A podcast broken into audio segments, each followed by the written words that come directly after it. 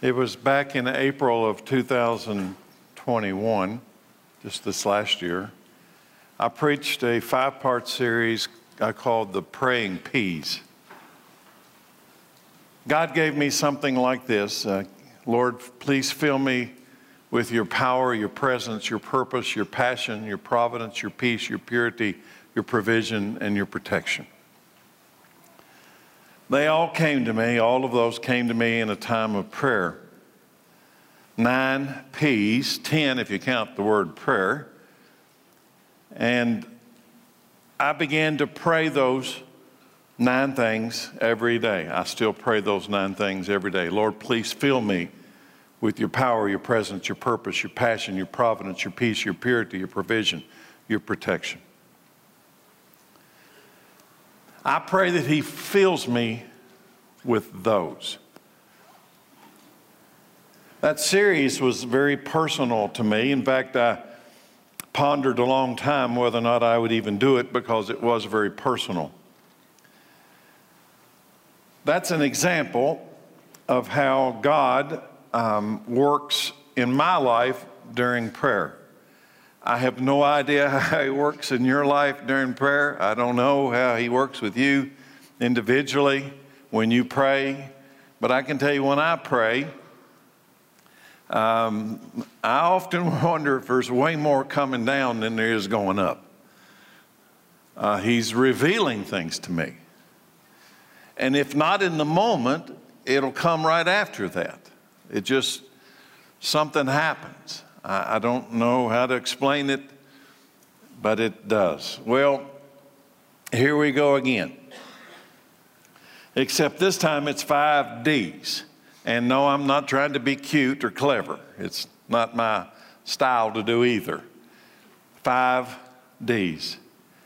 And the difference this time is the do's versus the don'ts. Those 10 P's were all do's. Lord, please fill me. I'm asking you to give me your power, your presence, your purpose. These five D's are don'ts. I don't desire them. I don't need them. I don't want them. And Lord, I'm praying today that you protect me from them. I pray, here they come. I pray, and now I pray this every day. This happened to me some time ago. I pray every day that I cannot be deceived, I cannot be distracted, I cannot be dissuaded, I cannot be discouraged, and I cannot become disheartened. No matter what happens, no matter what I see, no matter what I witness in the world or even in the church. I pray those five things daily. Except this time, my prayer is that they not happen, that I cannot experience those things. I pray that these five things cannot happen to me because I am filled with those nine things His power, His presence, His purpose. And they are the protection against these other things that are real and they're powerful. I want to tell you what I told you when I did that last series. This is not a method. I don't believe in methods. Sorry. I don't do methods. You've been around here a while, you know I don't do methods. Methods are the idea that somehow or another we can experience God by religious ritual. That's what methods are. This is not a method. So if you learn these, these, uh, these five uh, D's and you think, well, it, it works if I just do it. No, no, no, that's not how it works. That's a method. Now, if this takes you to the place to where this becomes your heart cry, that's not a method. You see, there's a difference. It must become real to you. So, this is my five week plan. If the Lord allows, I want to talk about these five D's that you don't want to get a hold of you. And I'm going to tell you, they are getting a hold of a lot of people, and they're getting a hold of the church. The series is called While We Wait. And I thought pretty deeply about what I could do to kind of display this this scene while we wait. We're waiting. I'm waiting on a king and a kingdom to come. And we, like that song we just sang, we're all weary travelers. And, and sometimes I get weary and I get beat down. And, and I need, I need to keep my eyes focused on what's real and what's true. While we wait, we need to pray that God protects us from these five things. Why? These five D's. Now, I've come to realize in a time of prayer that these five D's that I'm going to spend five weeks on, one a week, are the tools of Satan. Satan uses these to destroy our fellowship with God and our ability to serve Jesus Christ. He uses them. And, and I think about, even right now, I think about when the Apostle Paul, he's talking to the church at Corinth, and he says something like this. He says, And we are not unaware of his schemes. So God, through the Holy Spirit, reveals to us some of the methods and schemes of Satan. How does he do it? How does he, how does he get us? We're going to focus on that. So here we go. We're going to get started today. And the first one is deceived. Now, the definition, the English definition to this word deceived, listen carefully, okay? To believe something that's not true. Deceived is to believe something that's not true, but here's the second part of that, and I find this very interesting. Typically, in order to gain some personal advantage. Let, let me tell you why that's interesting to me. It's a lot easier to deceive me if the deception leads me in a place that I really wanted to go anyway. You see what I mean? It's harder to deceive me to go somewhere I didn't want to go. You're going to have to be better at it. But if I already want it, it's a lot easier to lie to me about how to get it because in my inclination, I'm already leaning that way anyway. I don't want to be deceived. I don't want to live my life believing something that's not true. Now, there's synonyms which might help you understand the word as we go through it today swindle, defraud, cheat, trick, hoodwink. I like that one hoodwink. Hoax, dupe, taken in, mislead, delude. These are tools of Satan, and they are used in spiritual warfare. And I want you to know if you study the Bible, here's what you'd find out pretty quick Satan's primary weapon is deceit. Do you know that? His primary weapon is deceit.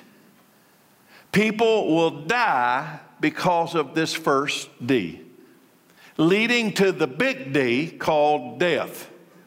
And the big D, I call it the big D, death, is because it's eternal.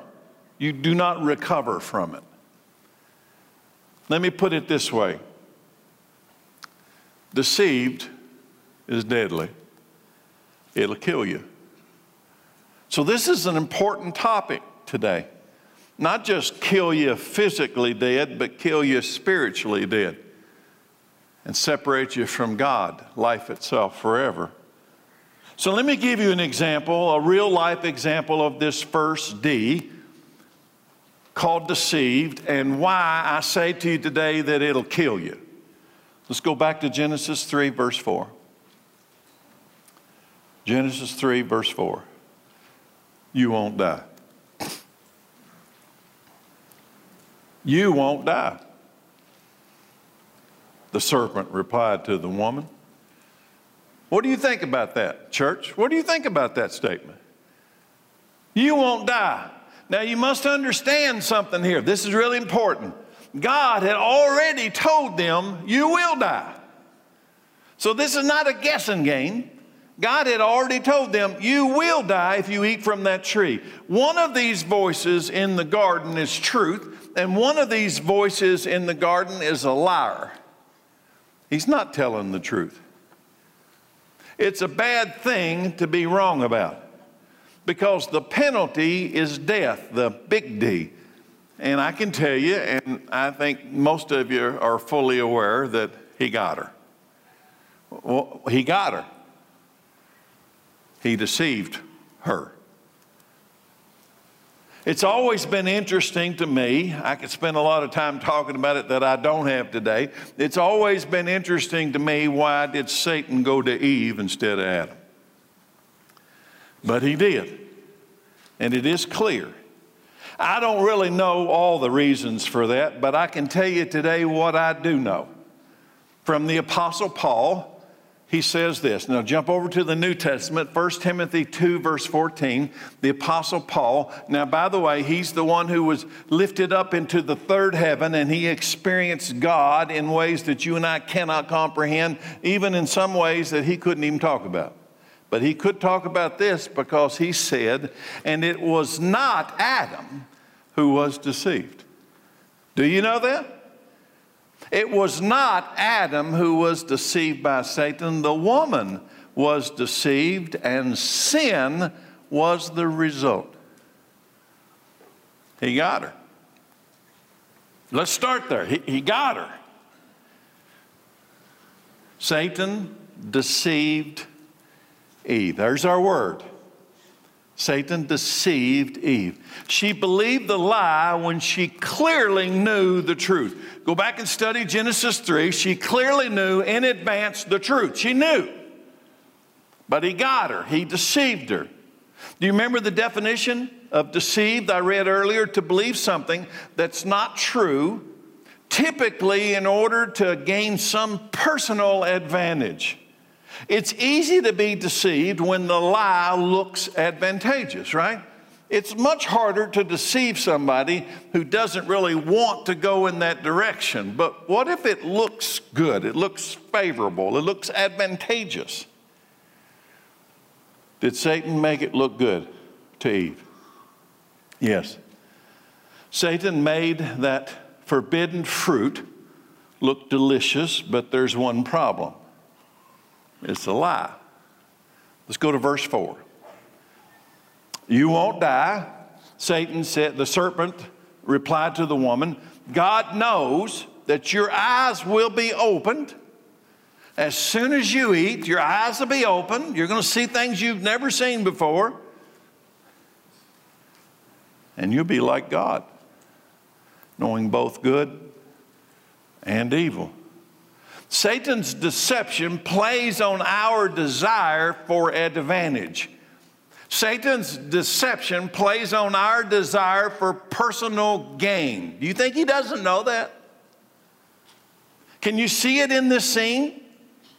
Your eyes will be open to see what you've never seen before. I like to describe that as a promise for a higher level of enlightenment. Okay, right now you can get enlightened up to this point, but if you'll go do this, you can get enlightened up to this point. It's a higher level of enlightenment. Satan offered Eve a higher level of enlightenment. You can see things you've never seen before. You can be like God. You can make your own rules, determine your own good, your own evil. You won't have to listen to Him. You can go from here to here to here to here. She had already noticed the fruit looked delicious. That's advantageous, right? Who doesn't want to be enlightened? He got her. Let's just say it out loud. He, he got her. She knew the truth, right? Oh, to be deceived. She knew the truth, but she got deceived. He got her. He convinced her. He convinced her to believe that which was untrue. He got her. That's what he does. Next verse, verse 6. The woman was convinced. She saw that the tree was beautiful and its fruit looked delicious, and she wanted the wisdom it would give her. So she took some of the fruit and ate it. She gave some to her husband who was with her. and He ate it too. And at that moment, their eyes were open. And they, now it's both of them, and they suddenly felt shame at their nakedness, so they sewed fig leaves together to cover themselves. Oh, to be deceived. But you'll gain wisdom. Oh, to be hoodwinked. Yes, her eyes were open, but what did they see? Yeah, yeah. Their eyes were open, but what did they see? It says they saw shame, they saw guilt, and they saw nakedness before God. He convinced her, he got her. Satan convinced Eve to believe a lie that was supposed to bring her some sort of advantage over her previous condition, but there's one problem it was not true. It's a lie. Do you know how I know that? Do you know how I can absolutely, positively tell you he's a liar and he got her? It's one verse, Genesis 5, verse 5. Adam lived 930 years and then he died. There you go. He died. Now, let me stop for a moment and make a huge, huge point today. Some of you in this room right now, some of you watching maybe online right now are struggling to believe this. Let's just start there. Some of you, I know for a fact, are struggling to believe this. And when I say this, I'm talking about the whole Adam and Eve and the serpent and the garden story of the book of Genesis. Now, some people are already struggling with the validity of the story that I'm using to make the point about deception, about being deceived. And while you're struggling with Genesis, at the same time, you want to say, or you do say, but I believe in Jesus. I believe in Jesus. You don't believe in Adam and Eve. You don't believe in the Genesis account, but I believe in Jesus. So I'm not trying to run you off or shut you down because of that point. I'm going to ask you a, logical question. So if that's true, then why do you think people die? So, and why do people die?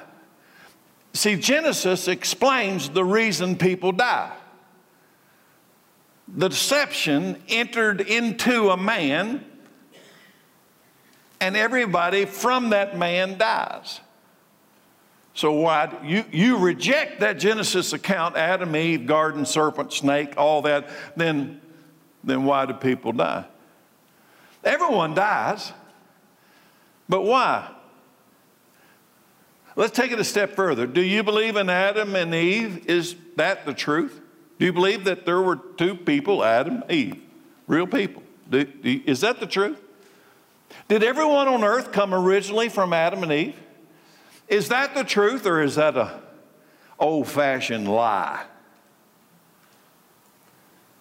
Charles Darwin said you come from chance random processes over millions of years. It was a book called The Origin of the Species. It was published in 1859. Is that the truth or is that a lie? Now, here's the reason I make a point of that Charles Darwin rejects the Genesis account. He published a book, and all intellectuals just flocked to it. Why? Because it's easy to flock to a deception that makes it advantageous to you that you can become your own God now. You can decide in good and evil for yourself now. Wow, isn't that attractive if it were true? You see, here's the problem Charles Darwin, Origin of the Species, Genesis account, they can't both be true.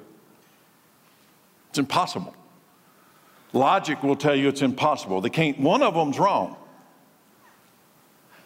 Let's fast forward. The guy named Stephen Hawking, just a few years ago. Stephen Hawking, he, he became this Einstein of modern day, perhaps one of the most intelligent people ever lived on the earth, and at least that's what I'm told. Stephen Hawking said Charles Darwin's theory is untenable. Untenable. Those are his words. So he came up with another one. He, he looked into that 1859 doctrine of the uh, origin of the species. It says it's untenable. It's, it, it's not practical. It can't be, it couldn't have happened. So he comes up with his own theory to replace the book of Genesis. Hawking said that life was carried here inside of ice crystals from other galaxies, or he gave another option. Life was carried here from other galaxies on ice crystals, or alien creatures from other galaxies came here in the beginning. In which I would obviously said, if I was around Stephen Hawking, then where did the alien creatures come from? So let me ask you a second question. Is that true? Is Steve, is, did Stephen Hawking undo Charles Darwin's theory of evolution and he produced now the truth? Or is Genesis true? They can't all be true. It's impossible. They can't all be true. One of them is true, two of them obviously are untrue. But my favorite alternative is this one another viewpoint. This one comes from Bill Nye, the science guy, one of my favorites. Back in 2017, Bill Nye went and actually visited the Ark encounter up in northern Kentucky. Had this big discussion with Ken Ham there.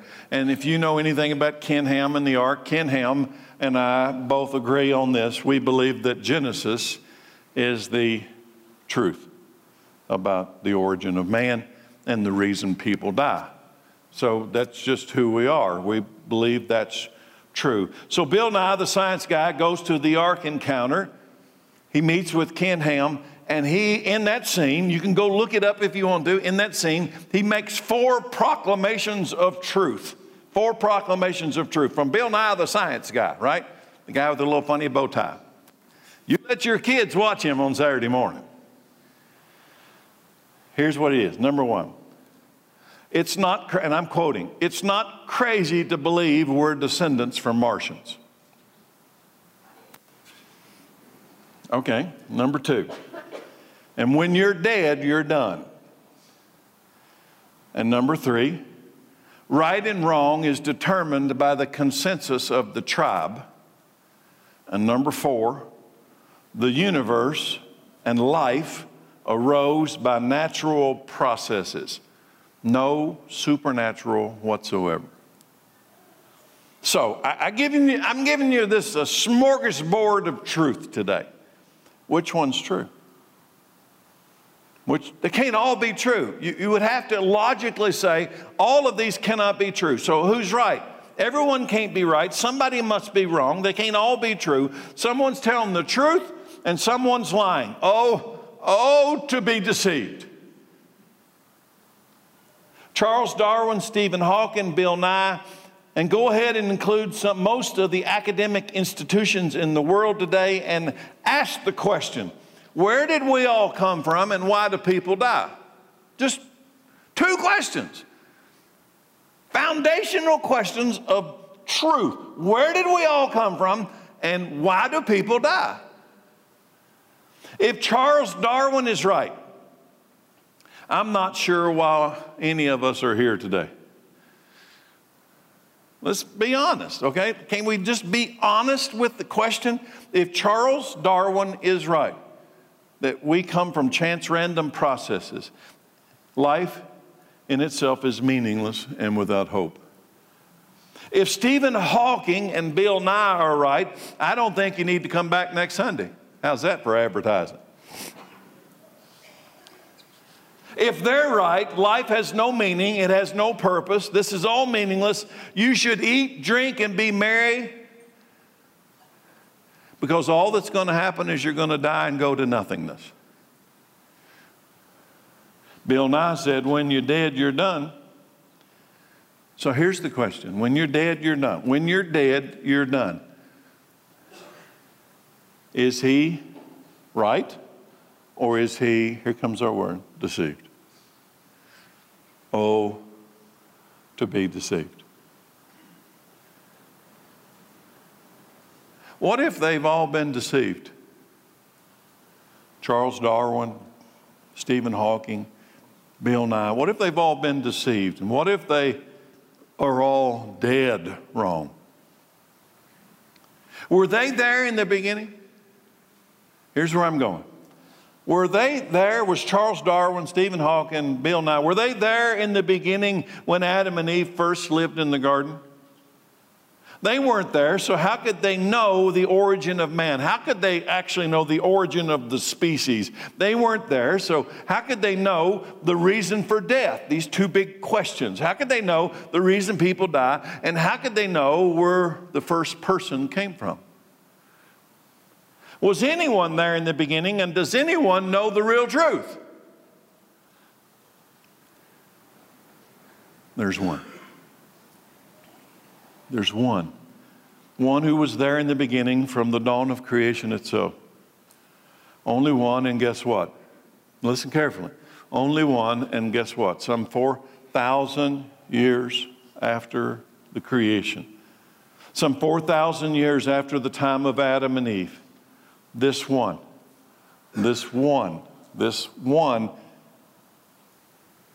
came and introduced himself to a man we call the Apostle Paul. And he told him about the origins of man. And he told him about the reason for death. And, and let me say this this is not the only revelation of this one. This one encountered Moses, and that's where Genesis, Exodus, Leviticus, Numbers, and Deuteronomy comes from. But, fourth, but go past Moses this one who was there in the beginning introduces himself to a man named Paul and reveals the origin of man and the reason of death. And reveals the origin of man and the reason for death. Someone who was there in the beginning says it, tells it, reveals it. No guessing. Paul then writes down the message from the one who was there in the beginning. He writes it down. Paul writes it down so the world could know the truth about life and death to keep us from what? To keep us from what? To keep us from being deceived. Because now we know the answer to those two questions where do we come from and why do people die? Lord, today I pray that we, the church, cannot be deceived. Now, this is big. So, what did Paul write down after encountering the one who was there in creation? What did the one who was actually there at the beginning tell Paul that you and I need to hear today? And by the way, Paul is revealing this truth to the Bill Nyes of that ancient day in a place called Greece when all the academics and smart people had gathered together in Athens, Greece. And here comes Paul with his announcement from the one who was there in creation. Acts 17 26. Here's what Paul says. After encountering the one from creation itself, from one man, he one man. Who do you think he is? He's Adam. From one man, he, God, created all the nations throughout the whole earth. From one man, Adam, God created all the nations throughout the whole earth. He decided beforehand when they should rise and when they should fall, and he det- determined their national boundaries. From one man, the Creator, said we all came from Adam. Every nation, every tribe, every language, we all came from Adam. What else did this one who was there in the beginning reveal to the Apostle Paul? This time, he announces it to the Gentiles in Rome, a Roman church, Romans 5:12. And when Adam sinned, we're looking for the answer to the two big questions where did we come from and why did people die? When Adam sinned, sin entered the world. Adam's sin brought death. So death spread to everyone, for everyone sinned. That's it. That's the answer to our two big questions from one who was actually there in the beginning. We all came from one man, Adam. Adam sinned and brought death to all that would come from his seed, from his lineage. Sin brought death, and death has spread to the whole world, and everyone became sinners. Sin was a deadly contagion, and everyone has contracted the sickness that leads to certain death. Is that it? Is that all that the one who was there in creation revealed to the Apostle Paul? Is that the story of man? Is that all that the one that was there in the beginning of creation reveals, or is there more? Is that it? We're born with this sin sickness, we live and we die. Is that it? When you're dead, you're done. Is there any hope for us mortals beyond the grave? Yes, there's more. And oh, yes, there's more. Same chapter, same context. Romans chapter 5, verse 18. Yes, Adam's one sin. Adam's one sin brings condemnation. Now, that's death, okay? That's what that is. Adam's one sin brings condemnation for everyone. But Christ's one act of righteousness brings a right relationship with God and new life for everyone. Because one person disobeyed God, many became sinners. But because one other person obeyed God, many will be made righteous. If the sin of one man brought death to all of mankind, what would happen if there was another man, a second Adam, but this one never sinned? This one, what if there was a second Adam that was, listen, never deceived? Satan never got him. Never. If everyone on earth was from Adam, that means we are all under the curse of sin and death. But what if there was one that is not from Adam's seed? One that is not, that does not claim Adam as his father, born of a different father, born of a different bloodline altogether. This would change everything. If sin is the cause of death, then death could be stopped by the one who does not sin. If deception brought sin and sin brought death, if you could find one that was never deceived, you would find one that never sinned, and he could cure death.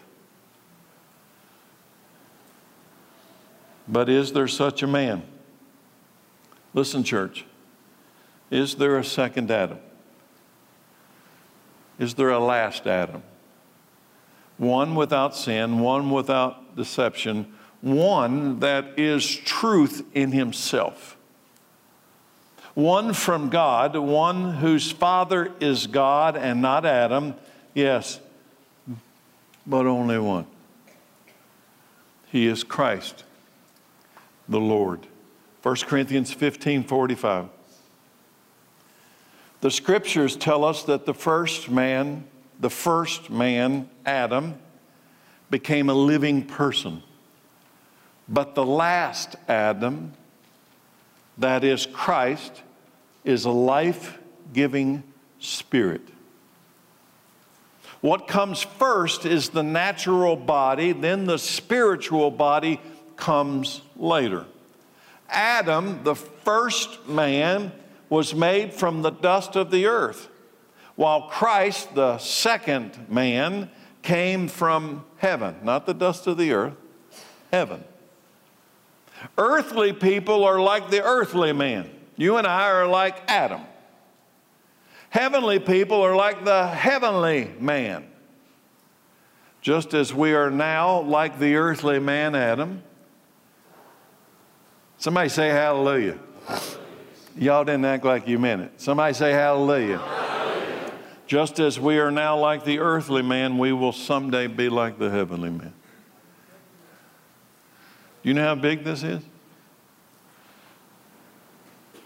The first man, Adam, was not a life giving spirit, he was a death giving sinner. Now, I need to say something right about now. I think it's important I say something. Believing in Adam and Eve won't save you. Do you hear me? Believing in the last Adam will. So, what's the problem and why are you doing this today? Because here's where the deception occurs. Believing in Adam and Eve won't save you. But if you reject the Adam and Eve story, can you tell me why you would ever believe in Jesus, the last Adam? Because the very purpose of the last Adam was to undo the death of the first Adam. And if you reject the first Adam, then you'll never make sense of the last Adam. And that would take away this point at all that in the beginning was the Word. And the Word was with God, and the Word was God, and the Word became flesh and dwelt among us. And we've seen his glory, the glory of the one and only who came from the Father, full of grace and truth. If you think you can reject Genesis, Exodus, Leviticus, Numbers, and Deuteronomy and take a hold of the word when it comes over into Matthew, Mark, Luke, and John, can I just say it out loud? You've already been deceived. Because in the beginning was the Word. And when did you think the beginning was? Matthew, Mark, Luke, John? In the beginning was the Word, and the Word was with God, and the Word was God. He was with God in the beginning. So when he tells the Apostle Paul about Adam and Eve and sin and death, he is the Word become flesh. The first man, Adam, was not a life giving spirit. He was a death giving sinner, but there is another Adam, and he is a life giving spirit. Focus on the word for a moment life giving spirit. What if we could connect our lives to this second Adam who comes from the Holy Father in heaven? How is that even possible for us humans, us sinful humans, to connect our lives to this life giving spirit, the second Adam? How's that possible? How could the sin filled descendants of Adam ever transfer into this family, this spiritual genealogy of the last Adam named Jesus Christ, the man from the other father, God Himself? How, how, can, you, how can you make that transfer? We were all born into the seed of Adam. Let it be clear, whether you want to acknowledge it or not, we were all born into the seed of Adam. We would have to be born a second time. We're all born into the seed of Adam, right? So we would have to be born a second time, spiritually speaking. How is that even possible? Did the one from heaven tell us how? Yeah, he did. In John chapter 3, verse 1, there was a man named Nicodemus, a Jewish religious leader who was a Pharisee. After dark one evening, he came to speak with Jesus. Rabbi, he said, we all know that God has sent you to teach us. Your miraculous signs are evidence that God is with you. And Jesus replied, I tell you the truth. You know the best way to, to mess up deception? Have somebody tell you the truth. Here he comes. I tell you the truth. Unless you are born again, you got to get out of Adam's family. You got to get in this other family. Unless you are born again, you cannot see the kingdom of God. What do you mean? exclaimed Nicodemus. How can an old man go back into his mother's womb and be born again? And Jesus replied, I assure you, no one can enter the kingdom of God without being born of the water and born of the Spirit. Why? Why? Because Jesus explains it because humans can only reproduce humans. Adam can only make more Adams. Humans can only reproduce human life, but the Holy Spirit gives birth to spiritual life. So don't be surprised when I say You must be born again. The wind blows wherever it wants, just as you can hear the wind, but you can't tell where it comes from or where it's going. So you can't explain how people are born of the Spirit. Uh, today, I can't explain how people are born of the Spirit. I can't tell you how it happens.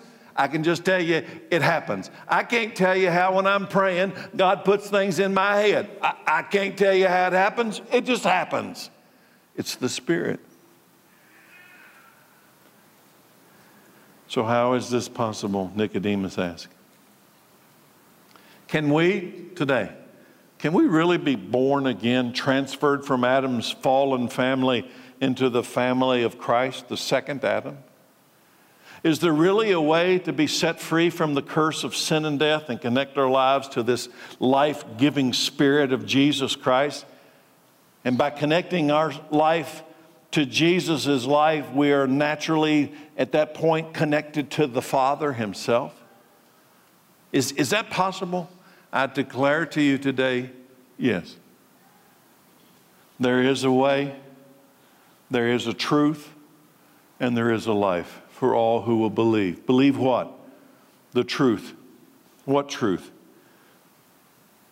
Human life can only reproduce human life. I want that to sink in for a moment. You and I are all from Adam.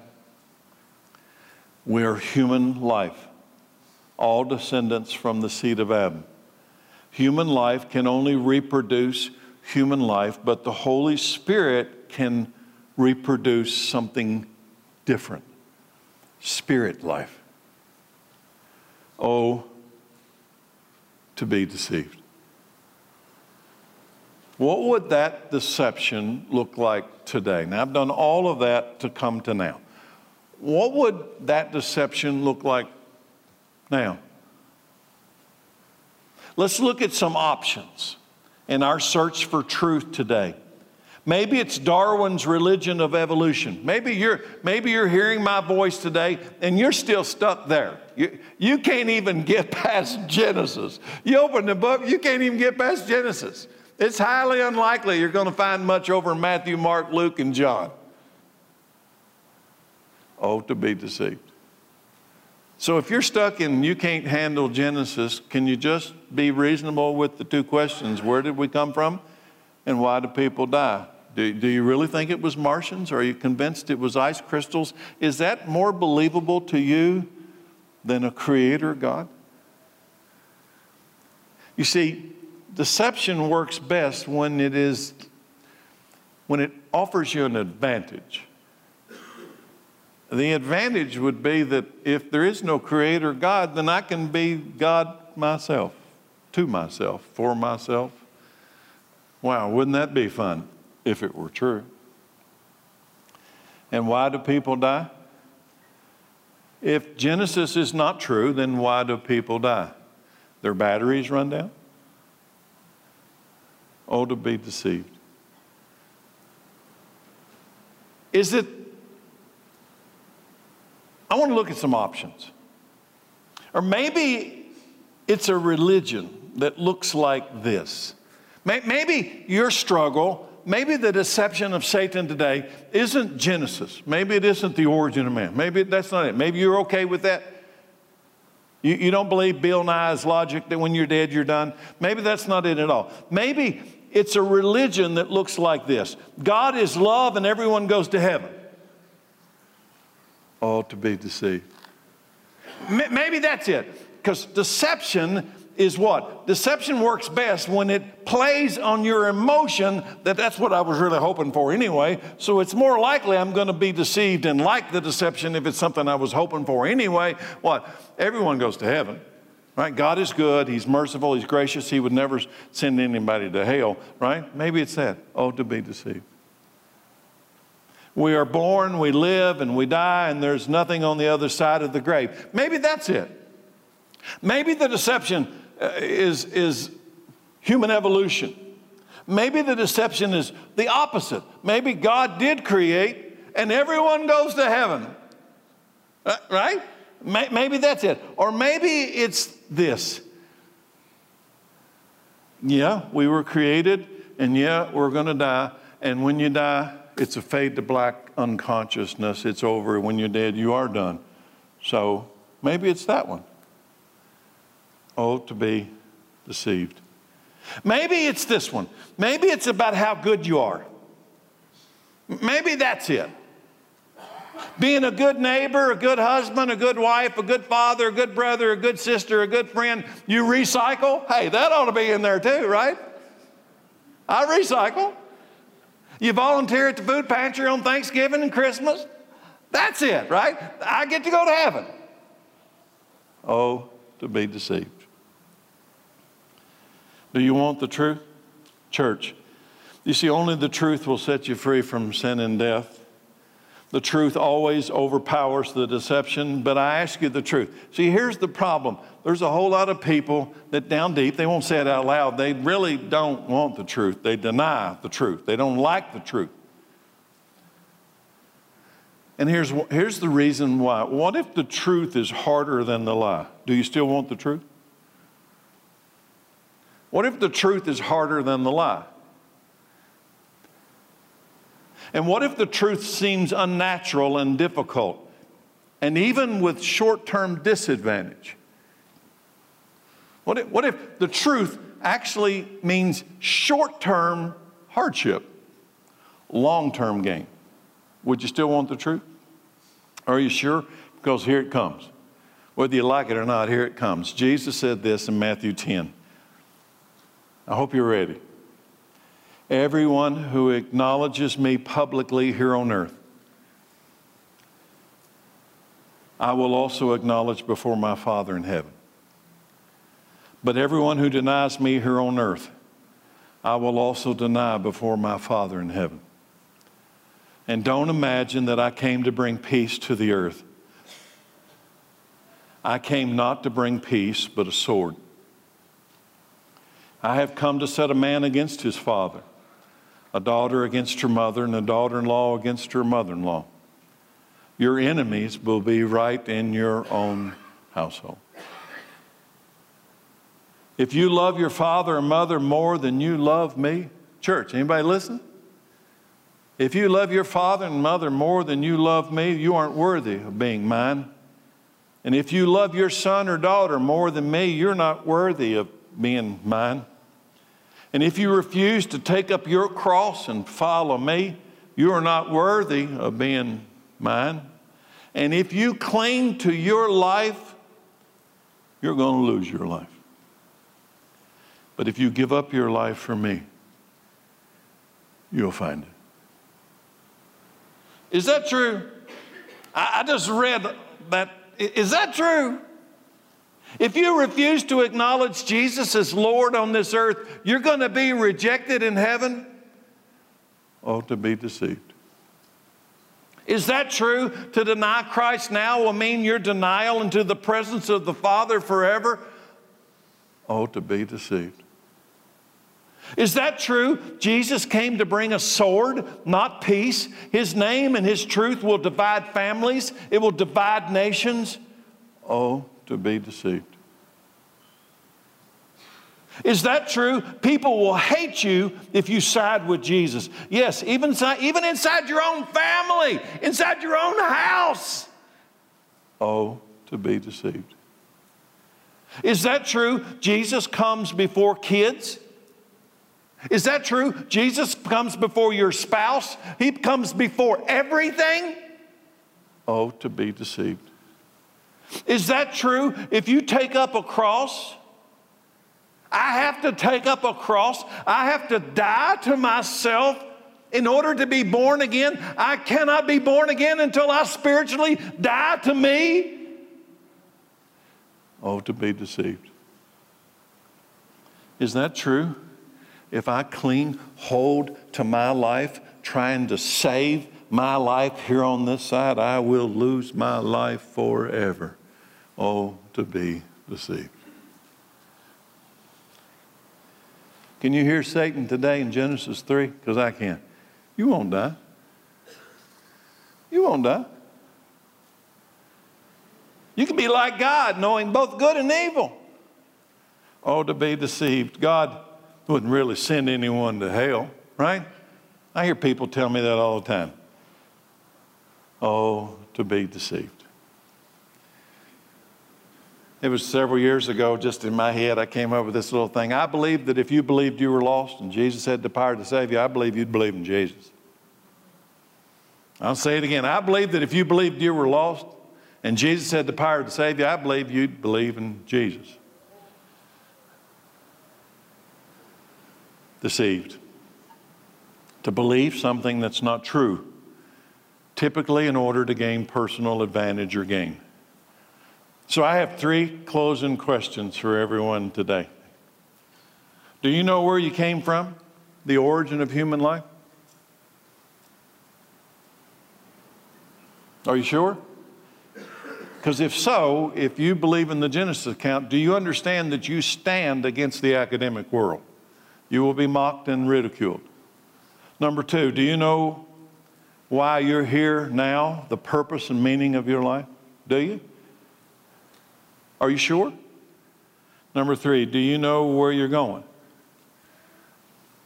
Do you know the future? Are you sure?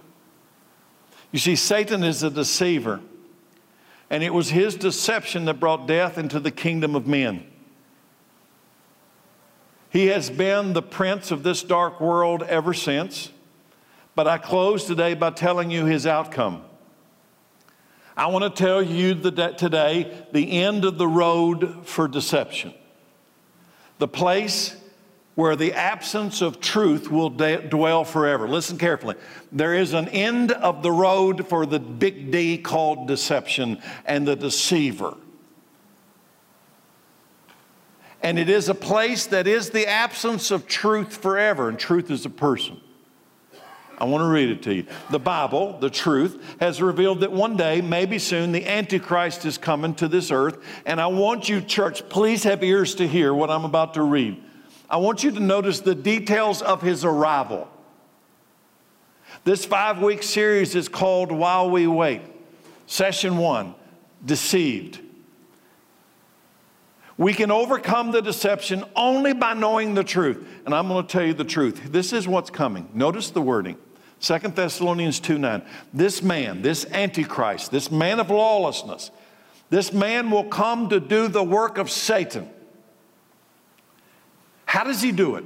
With counterfeit power, signs, and miracles. How does he do it? He will use every kind of evil deception. It's how he does it. He will use every kind of evil deception to fool those on their way to destruction. Oh, to be deceived.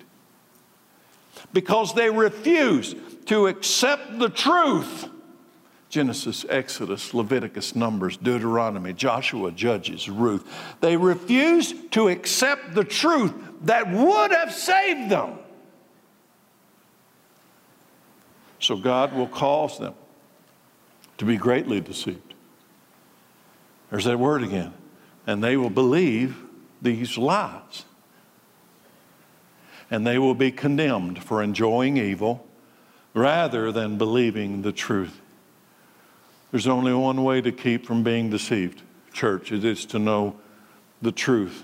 And this is how it will end. This is the truth. Revelation 20, verse 10. And then the devil, who had what? Say it out loud. Deceived them. And the devil who had deceived them, who had deceived them, who had deceived them. Do you want to go with him? Was thrown into what? the fiery lake of burning sulfur, joining the beast and the false prophet. There they will be tormented day and night forever and ever. Today, I tell you the truth. This is the end. It has been foretold, announced. This will be the end of all deception. They'll be tormented forever and ever. I'll ask Chad to come out for the invitation. Today, I pray this prayer Lord, I pray we cannot be deceived.